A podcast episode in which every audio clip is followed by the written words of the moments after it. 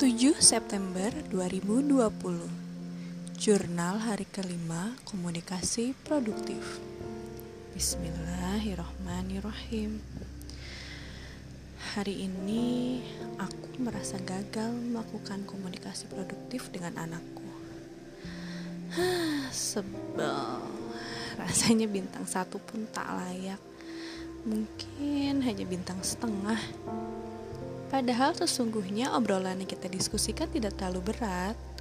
Hanya karena Mbak Rara setelah mandi mau main sepeda.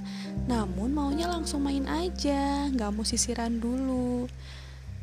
Dengan rambut Mbak Rara yang panjang, nggak sisiran dan main sepeda di jalanan komplek itu ada sesuatu yang tidak baik menurutku. Sepertinya aku masih lebih memikirkan sudut pandang orang lain sih daripada anakku sendiri Sedihnya, rasanya ingin mengulang dan memperbaiki obrolan tadi dengan Mbak Rara. Padahal aku sudah berusaha memberikan pilihan. Mbak Rara, mau sisiran dulu baru kita main sepeda atau boleh nggak sisiran tapi di rumah aja dan itu aku ulangin tiga kali namun dia masih merengek-rengek dan mau langsung keluar pintu lalu aku mencoba poin yang lain yaitu menjelaskan keinginan kita apa dengan berkata, Mbak Rara, Bunda mau Mbak Rara sisiran dulu supaya cantik dan enak dilihat.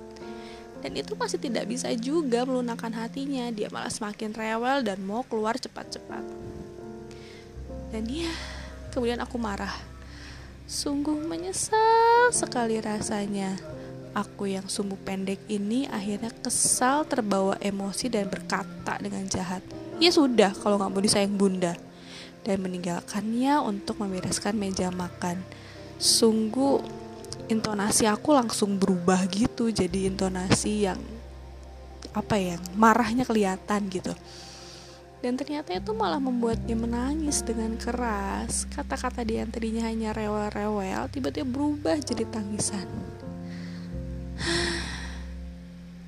Seketika aku merasa gagal berkomunikasi produktif dengan anakku. Memang benar ya, tantangannya adalah aku harus paham dulu dengan kemauan Mbak Rara apa. Kenapa nggak mau disisir? Ada alasan apa?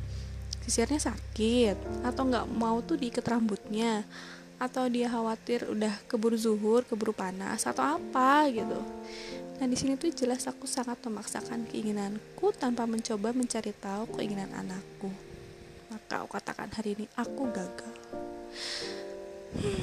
sedih dan kecewa sungguh.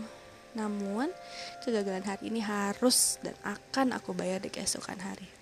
Aku akan belajar lagi berkomunikasi produktif yang sangat baik, baik untuk pasangan maupun untuk anakku. Semangat!